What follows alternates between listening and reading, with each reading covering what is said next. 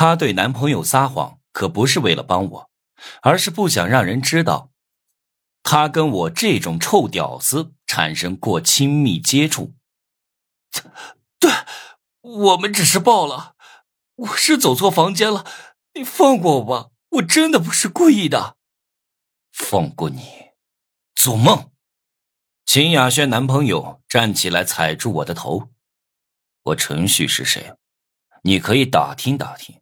黑白两道，没人敢不给我面子。你碰了我女朋友，一句走错房就想算了？这呃，那你想怎么样？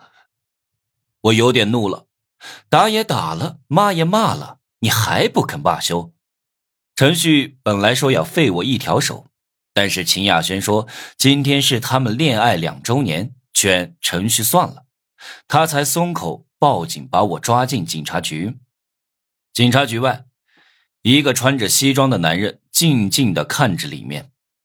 在我的地盘上抢走我的猎物，我让你见不到明天的太阳。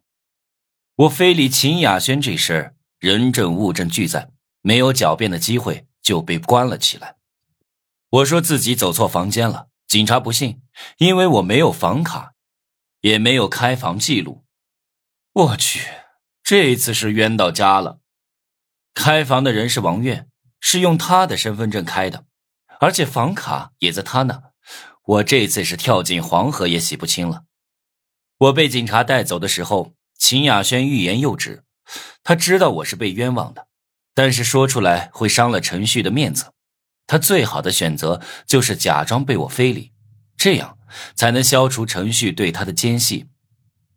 陈旭看到我被抓走，板着脸才稍微舒缓，然后才问秦雅轩有没有事儿。还好你及时赶到，再晚一点的话，我恐怕就……秦雅轩柔弱的扑到陈旭怀里，你放心，我不会放过他的。真是不长眼，敢伤害我陈旭的女人。秦雅轩听到陈旭这么说，本来想劝他算了的，但是看陈旭这么愤怒。就没敢开口。我到了警察局，心想这次完蛋了。王月巴不得我被抓进去坐牢呢，他可不会来救我。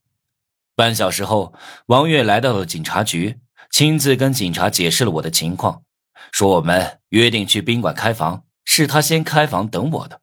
没想到我走错了房间。他确实不想来救我，可惜受到征服游戏的影响。